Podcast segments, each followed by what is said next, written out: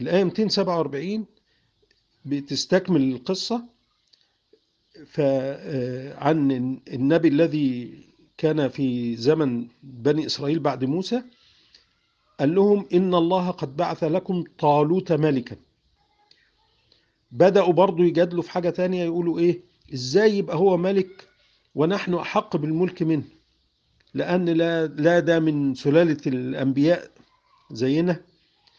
ولا عنده مال. فقال لهم إن الله اصطفاه هو ربنا اللي اختاره. وزاده بسطة في العلم والجسم أفضل منكم علما وقوة. والله يؤتي ملكه من يشاء. والله واسع عليم.